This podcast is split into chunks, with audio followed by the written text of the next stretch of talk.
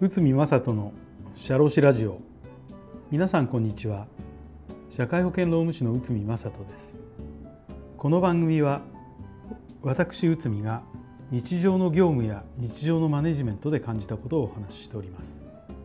はい今回は労務に関することなんですけど管理職と残業代の関係は？こちらを解説いたします。まあ、最近あの年俸制を採用する会社増えていますけど、まあ、特に管理職は年俸制を採用している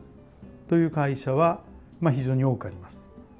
まあ、先日もある社長から年俸1000万円でマネージャーを採用するので残業代と休日出勤手当の支払いは不要ですよねとのご質問がありました管理職は法的に残業代と休日出勤手当の支払いが免除されていますので年俸制の制度は管理職にまあマッチしているんじゃないかなというふうに考えられます。ただし法的に管理職、まあ、いわゆる管理監督者ですね。まあそういうポジションに認められるのは一般の社員と比べてその地位と権限にふさわしい賃金上の処遇が与えられていることが必要となります。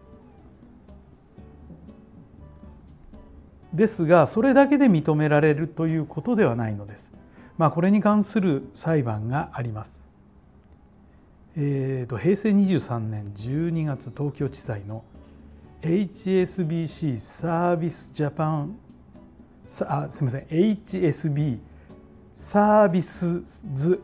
ジャパンリミテッド事件ということですね、えーと、ちょっと舌噛みそうですけど、まあ、こういった裁判がありました、えー、社員は会社に年俸1250万円でバイスプレジデントとしてととして中と採用されました。3ヶ月の使用期間を終了後本採用を拒否されました。社員は未払い残業代として金額を請求まあ同じような金額をその賦課金として裁判を起こしましたこの賦課金というのは未払い残業代の金額とまあ精神的に苦痛等があった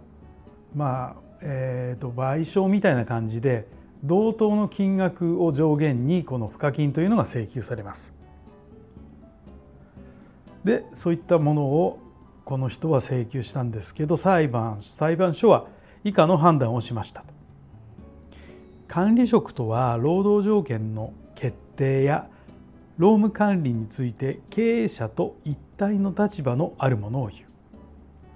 でこの社員裁判を起こした社員は部下がいません。部下がいないので労務管理上の決定等の裁量はないため管理職とは認められない。会社に未払い残業代として約325万円の支払いを命じた。まあこれは本人この人の元社員でしょうかね。この人の意見が通って会社の、えー、っと意見は通らず、まあ、いわゆる会社が負けたという形になったんでしょうかね。この裁判のポイントは管理職として認められるためには、まあ、必要なポイントがあったということで、えー、それがどういったことかというと、えー、3つありますね。一つは職務の内容が少なくともある部門の統括的なもので部下に対する労務管理上の決定等について一定の裁量権を有している。2つ目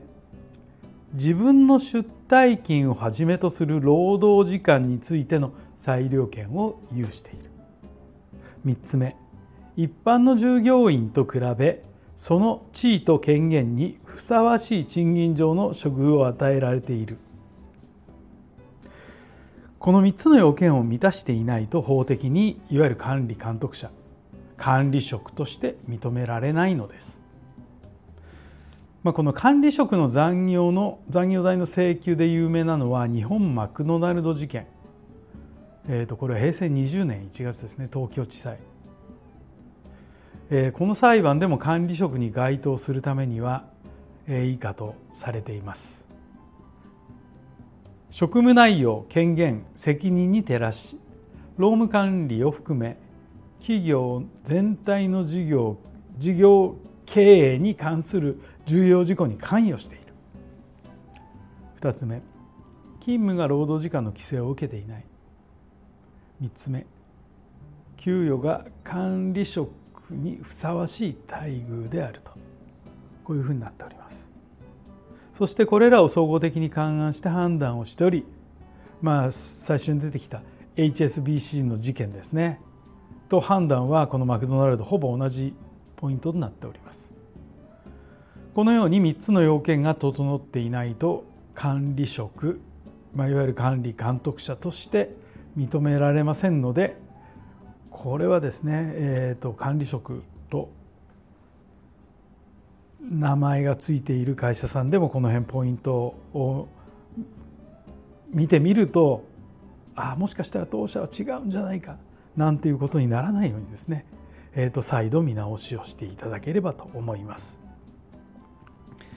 また役職名が課長や部長でも実際に部下がいて労務管理を行ってない場合これは管理監督者になりません。部下がいて労務管理やってないといわゆる日本マクドナルド事件での裁判で有名になった名ばかり管理職と言われてしまいます。この、まあ、結構前ですけどこの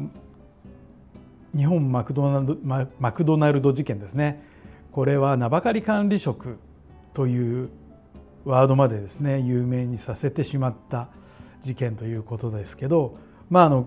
この管理職と残業との関係ということでこの3つのポイントを押さえて初めて法的な管理監督者ということになりますしそうなった場合は残業代や休日出勤手当は支払い免除はされますけどそうじゃなければこれは支払いの義務があるということになります。はい、本日もお聞きいただきありがとうございました。